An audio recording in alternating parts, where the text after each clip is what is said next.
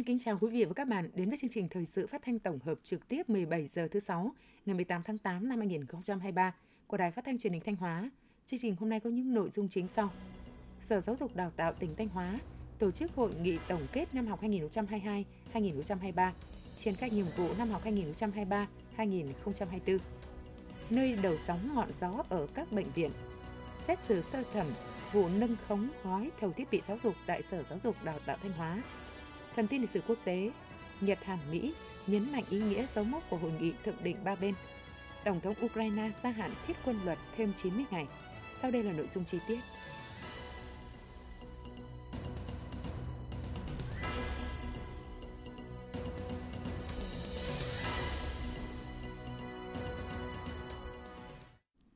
Thưa quý vị, sáng nay ngày 18 tháng 8, Sở Giáo dục và Đào tạo tỉnh Thanh Hóa tổ chức hội nghị tổng kết năm học 2022-2023, triển khai nhiệm vụ năm học 2023-2024. Dự hội nghị có đồng chí Đầu Thanh Tùng, Phó Chủ tịch Ủy ban dân tỉnh, đại diện lãnh đạo các ban sở ngành cấp tỉnh, lãnh đạo các huyện, thị xã, thành phố. Phóng viên Hương Quỳnh đưa tin. Năm học 2022-2023, ngành giáo dục tỉnh Thanh Hóa đã triển khai có hiệu quả chương trình giáo dục phổ thông 2018 đối với các cấp – chất lượng giáo dục mũi nhọn tiếp tục được giữ vững trong top đầu cả nước, chất lượng giáo dục đại trà có chuyển biến tích cực. Điểm trung bình kỳ thi tốt nghiệp trung học phổ thông năm 2023 đứng thứ 21, 63 tỉnh, thành phố trong cả nước, tăng 6 bậc so với năm 2022.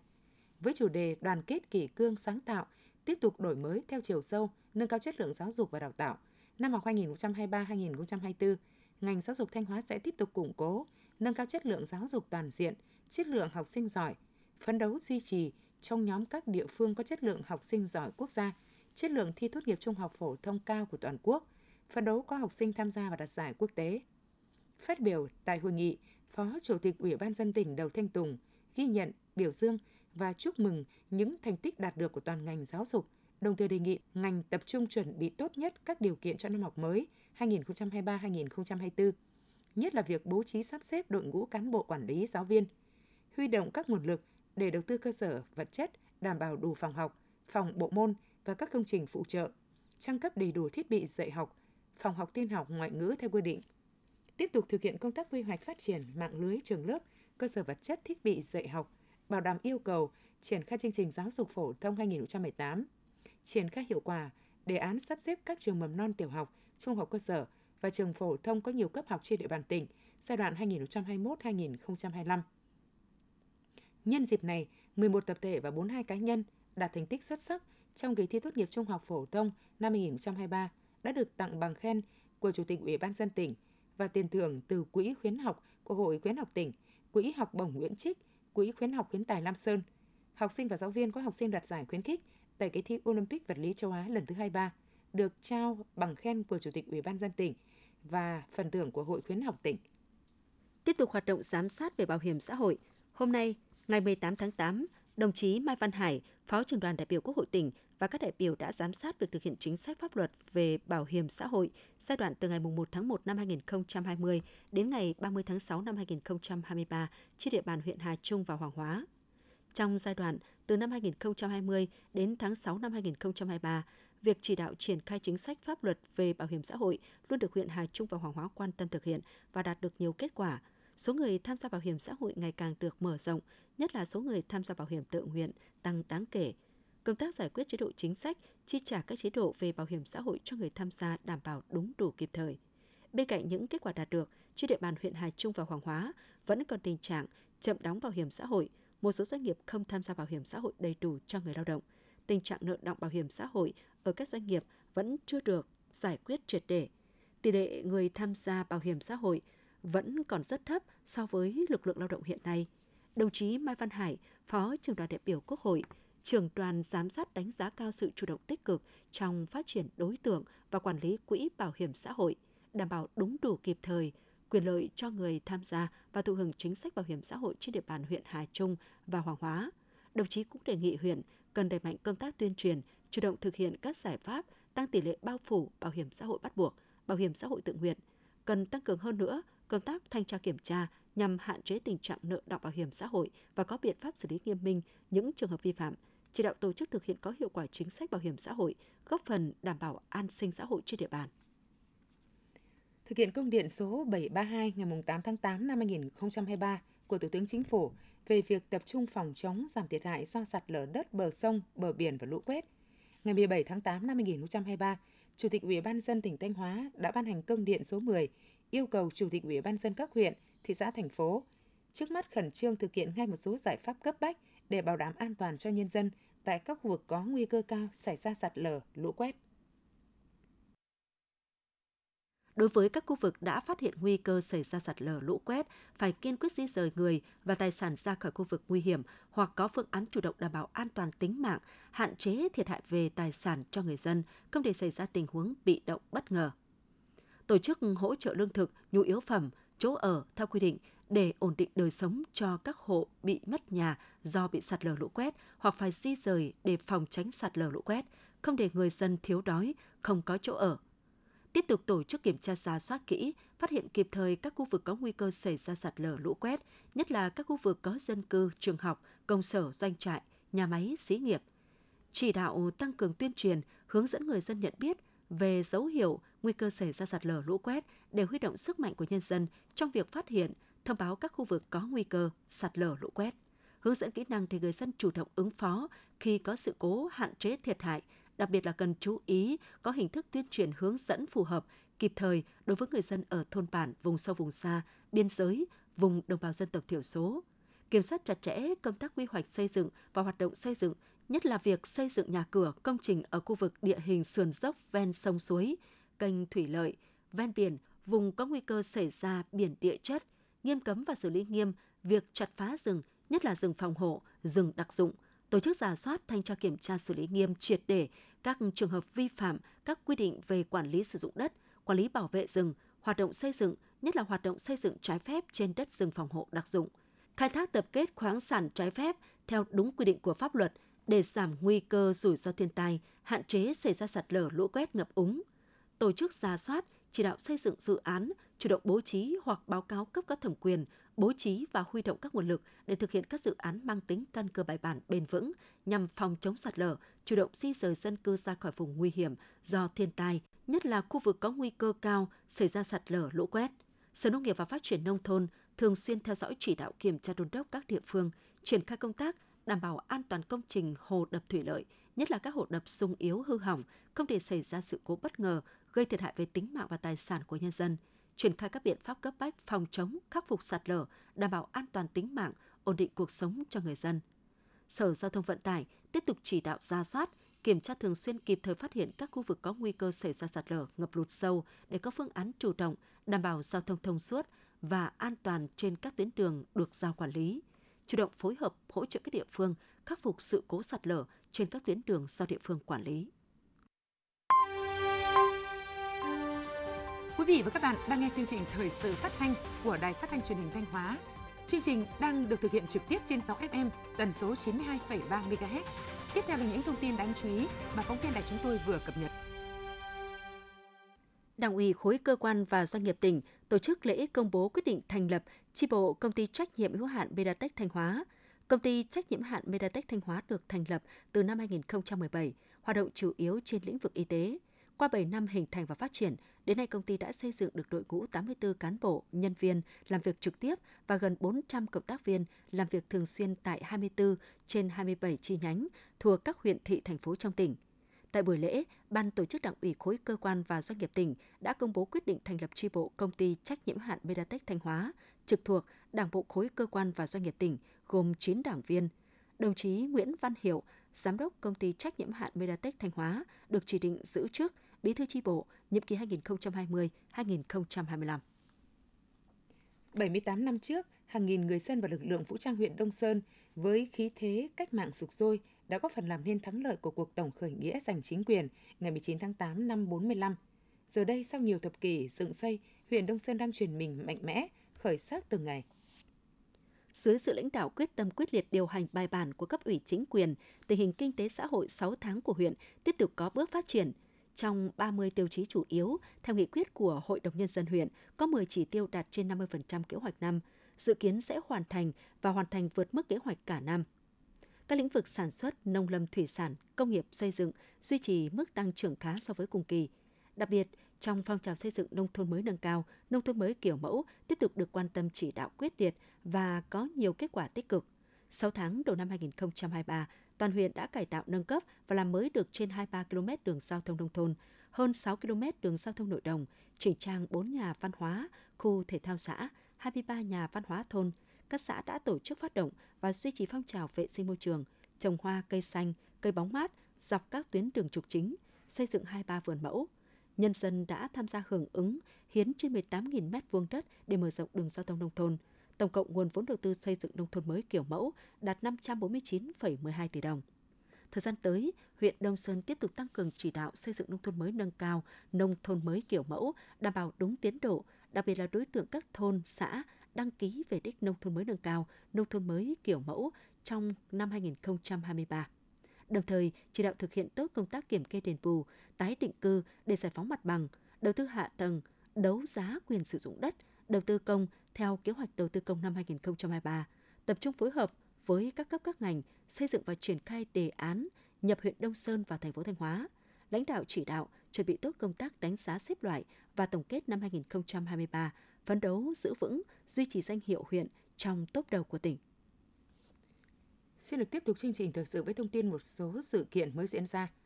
Nhân dịp kỷ niệm 78 năm Cách mạng tháng 8 và Quốc khánh mùng 2 tháng 9, ngày 18 tháng 8, Ban thơ câu lạc bộ Hàm Rồng tổ chức giới thiệu tập thơ Hồn làng do hội viên câu lạc bộ sáng tác về đề tài làng quê Việt Nam. Buổi giới thiệu tập thơ có đại diện lãnh đạo Ban tuyên giáo tỉnh ủy cùng đông đảo hội viên câu lạc bộ Hàm Rồng và bạn yêu thơ tới dự. Tập thơ Hồn làng là tuyển chọn 92 bài thơ của 51 hội viên ban thơ và hội viên câu lạc bộ Hàm Rồng – Tập thơ dày 112 trang, do nhà xuất bản Hội Nhà văn Việt Nam ấn hành tháng 7 năm 2023. Nhiều tác phẩm thơ được chính các tác giả trình bày theo các chủ đề nhằm góp một tiếng nói tâm huyết của mình về làng và văn hóa làng trước những biến động và thách thức của thời đại trong thời kỳ đổi mới và hội nhập. Trong đó có tác phẩm như Ký ức sông quê Trần Đàm, Đình làng Lê Xuân Đồng, Ngõ làng Đông Sơn Lê Xuân Giang, Làng tôi xưa và nay Tạ Quang Lại. Sáng nay, Ngày 18 tháng 8, Sở Thông tin và Truyền thông Thanh Hóa tổ chức hội nghị tập huấn công tác thông tin đối ngoại về quyền con người cho các cán bộ làm công tác thông tin, truyền thông, thông tin đối ngoại của các sở ban ngành các địa phương trong tỉnh và phóng viên báo chí trên địa bàn tỉnh.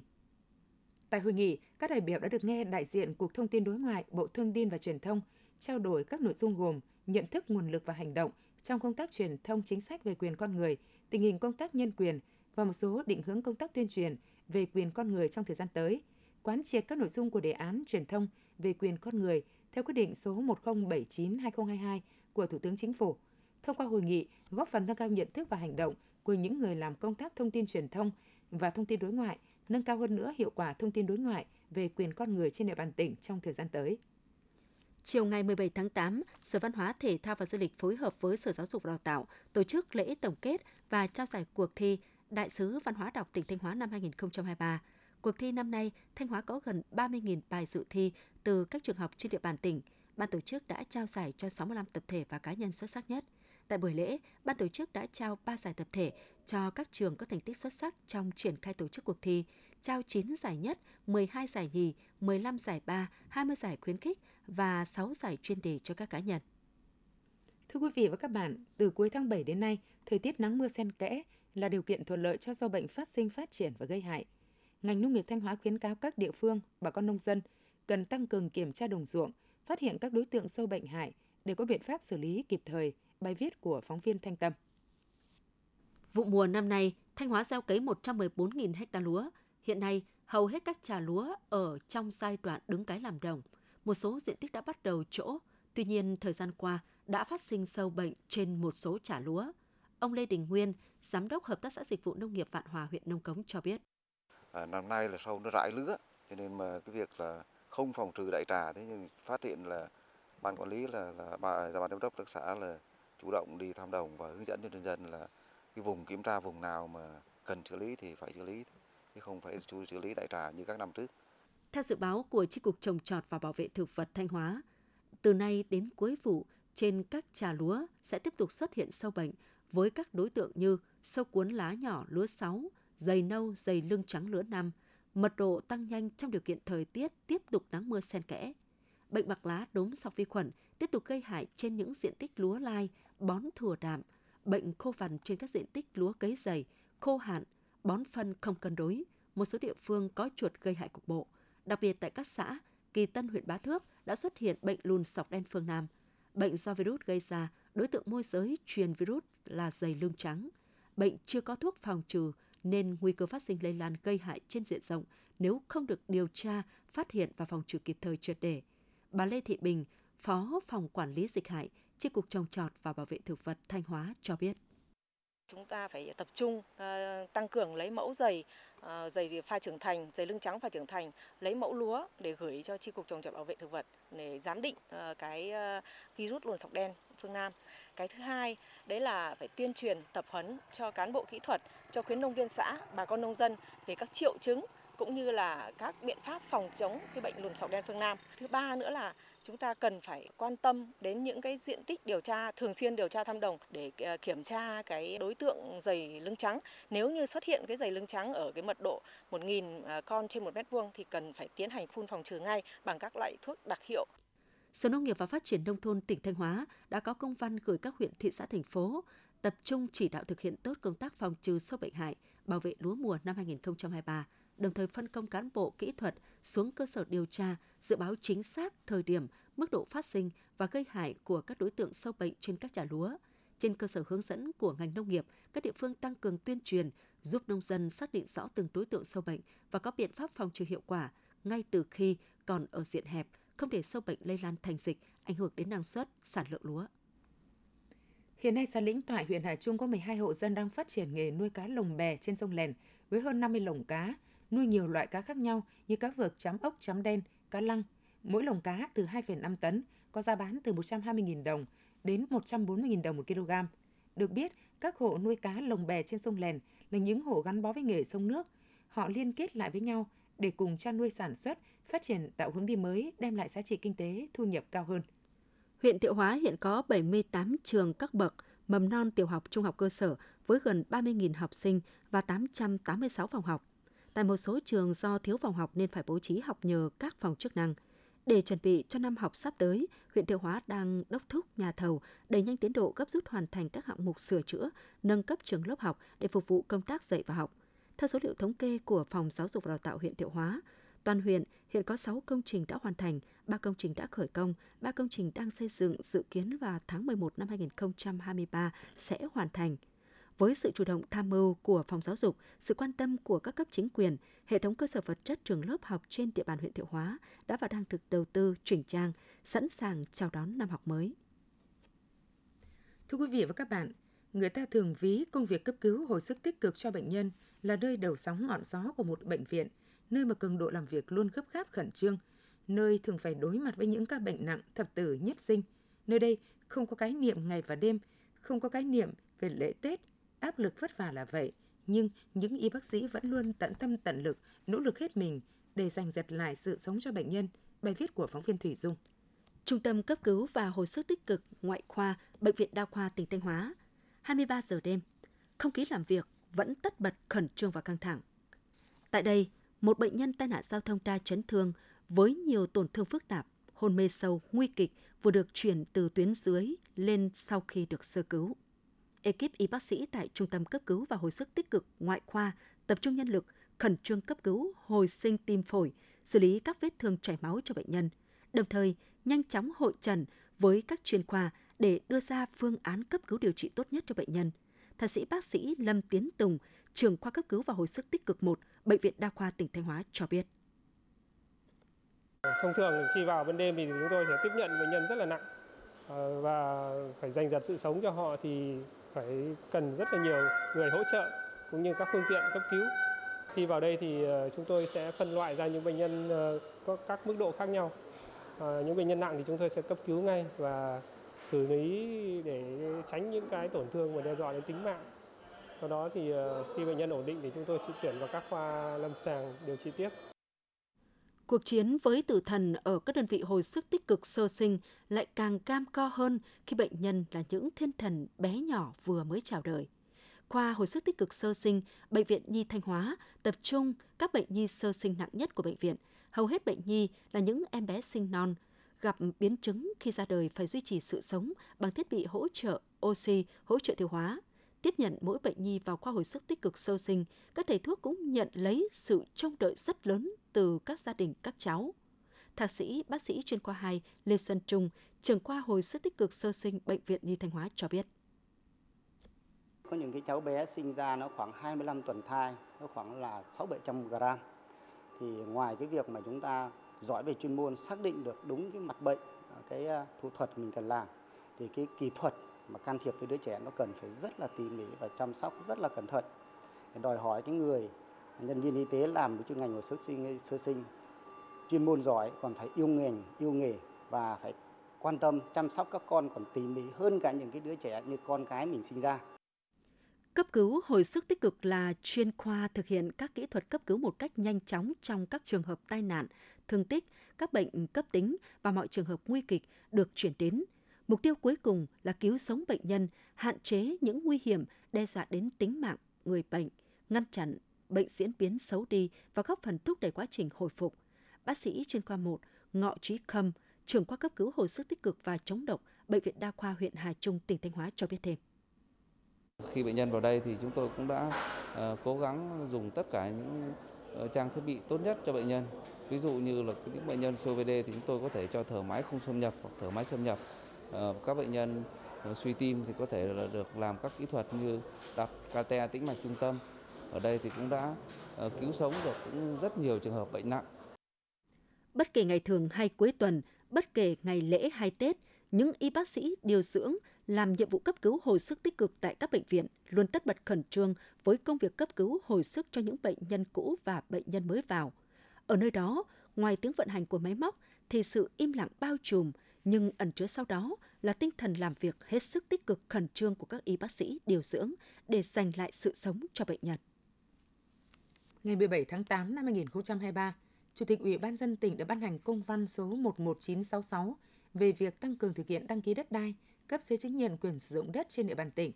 Theo đó, Chủ tịch Ủy ban dân tỉnh yêu cầu Sở Tài nguyên và Môi trường chủ trì phối hợp với Ủy ban dân cấp huyện, thị xã, thành phố và các ngành liên quan tham mưu cho Chủ tịch Ủy ban dân tỉnh ban hành kế hoạch thực hiện đăng ký đất đai, cấp giấy chứng nhận trên địa bàn tỉnh với mục tiêu hoàn thành đăng ký đất đai, cấp giấy chứng nhận lần đầu trước ngày 1 tháng 7 năm 2024 hoàn thành đăng ký biến động đất đai, cấp đổi giấy chứng nhận sau đổi điền dồn thửa trước ngày 1 tháng 7 năm 2025. Sở Tài nguyên Môi trường, Văn phòng đăng ký đất đai Thanh Hóa, Ủy ban dân các huyện thị xã thành phố có biện pháp chấn chỉnh, kiểm soát chặt chẽ quy trình, thời hạn giải quyết thủ tục hành chính về đất đai, tăng cường kỷ cương kỷ luật, chấn chỉnh lề lối làm việc, thái độ tác phong ứng xử của công chức viên chức, thực thi nhiệm vụ đăng ký đất đai, cấp giấy chứng nhận, đặc biệt tại bộ phận trực tiếp, tiếp xúc với người dân doanh nghiệp – tăng cường thanh tra kiểm tra, hoạt động công vụ nhằm phát hiện kịp thời và xử lý nghiêm tổ chức cá nhân có hành vi vi phạm pháp luật về đất đai khi thi hành công vụ theo đúng quy định của pháp luật. Trường hợp cần thiết thì luân chuyển, điều động, chuyển đổi vị trí công tác theo đúng quy định để hạn chế tối đa tiêu cực có thể xảy ra. Thực hiện việc kiểm tra đột xuất công vụ, trong đó tập trung vào các bộ phận trực tiếp tiếp xúc với người dân doanh nghiệp để kịp thời phát hiện và xử lý nghiêm vi phạm của công chức viên chức trong quá trình thực thi công vụ theo quy định. Thưa quý vị và các bạn, giống là yếu tố quan trọng quyết định đến năng suất chất lượng rừng trồng. Thời gian qua, ngành nông nghiệp Thanh Hóa đã ứng dụng tiến bộ khoa học trong chọn lọc, lai tạo giống mới để trồng rừng gỗ lớn, góp phần tăng năng suất chất lượng rừng trồng, phản ánh của phóng viên Trần Hà. Hợp tác xã Thành Oai, thị trấn Nông Cống là một trong 7 đơn vị được cấp phép sản xuất giống cây lâm nghiệp trên địa bàn tỉnh. Năm 2023, hợp tác xã sản xuất hơn 5 triệu cây giống, phục vụ trồng rừng của tỉnh và một số tỉnh khác nhằm đảm bảo cây giống chất lượng phục vụ trồng rừng đã ký hợp đồng. Hợp tác xã đã tập trung cung ứng trên 70% diện tích là cây keo lai bằng phương pháp cấy mô. Qua khảo sát trồng rừng bằng giống keo lai cấy mô cho sản lượng gỗ đạt từ 200 đến 205 mét khối gỗ một hecta, trong khi năng suất của keo lai dâm hom chỉ đạt từ 130 đến 150 mét khối một hecta. Với chi phí đầu tư trồng là tương đương, nhưng về hiệu quả kinh tế thì trồng rừng keo lai cấy mô đạt từ 160 đến 200 triệu đồng một hecta – cao hơn 100 triệu đồng so với rừng keo lai dâm hom. Ông Hoàng Văn Trung, công nhân kỹ thuật hợp tác xã Thành Oanh cho biết. Trong quá trình sản xuất cây giống thì tôi là công nhân thì cũng tuân thủ đầy đủ cái biện pháp kỹ thuật để chăm sóc cây, chia phòng tưới bóng, tránh gió, tránh nắng cho cây nó phát triển nó tốt. Tưới bằng à, máy bơm hệ thống tự động, tưới bằng hoa sen thì nó có tác dụng cây nó không bị dập, lượng nước nó ra nó rất ít nó đều, cây nó đảm bảo. Còn tại vườn ươm cây giống với quy mô trên 2 hecta của ông Lê Như Viện, xã Hợp Tiến, huyện Triệu Sơn. Hàng năm, vườn ươm được trên 4 triệu cây giống, chủ yếu là các giống cây bản địa như keo tay tượng, lim lát, quế, thông. Để đảm bảo nguồn giống đạt chuẩn, vườn ươm đã đầu tư hệ thống khung sắt, lưới tre điều tiết ánh sáng, tưới phun sương, phòng trừ sâu bệnh. Tại vườn, tất cả các lô cây giống đều có biển tên rõ ràng, sổ nhật ký theo dõi từng lô, từng luống, tạo thuận lợi cho cơ quan chức năng quản lý, giám sát và cấp giấy chứng nhận nguồn gốc của cây giống. Ông Lê Như Viện, chủ vườn ươm giống cây lâm nghiệp, xã Hợp Tiến, huyện Triệu Sơn cho biết. Trong cái quá trình nhập giống thì là phải có ràng buộc giữa hai bên, phải chất lượng giống là hai bên phải có trách nhiệm trước cái dự án của trồng rừng nhà nước. Thứ hai về cách chăm sóc, chúng tôi tuân thủ theo các quy trình sau. Thứ nhất là triển khai làm đất, đóng bầu và ươm cấy cây trong cái quy định chung của ngành giống và chất lượng phải đảm bảo để tiêu chuẩn trồng rừng. Năm 2023, Thanh Hóa phấn đấu trồng mới 10.000 ha rừng và trên 7 triệu cây phân tán. Các địa phương và ban quản lý rừng trên địa bàn tỉnh cần khoảng 22 triệu cây giống để thực hiện trồng rừng theo kế hoạch. Toàn tỉnh có 30 cơ sở sản xuất kinh doanh giống cây trồng.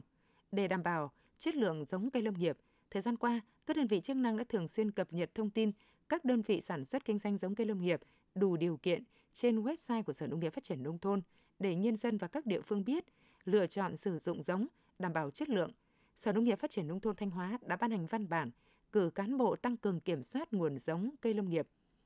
thu hồi, xử lý giống cây trồng không đảm bảo chất lượng khi lưu thông ngoài thị trường, tuyên truyền hỗ trợ các cơ sở sản xuất giống, đẩy mạnh ứng dụng công nghệ cao trong sản xuất cây giống lâm nghiệp đủ số lượng, đảm bảo chất lượng. Ông Nguyễn Duy Sĩ, giám đốc công ty cổ phần giống nông lâm nghiệp Thanh Hóa cho biết.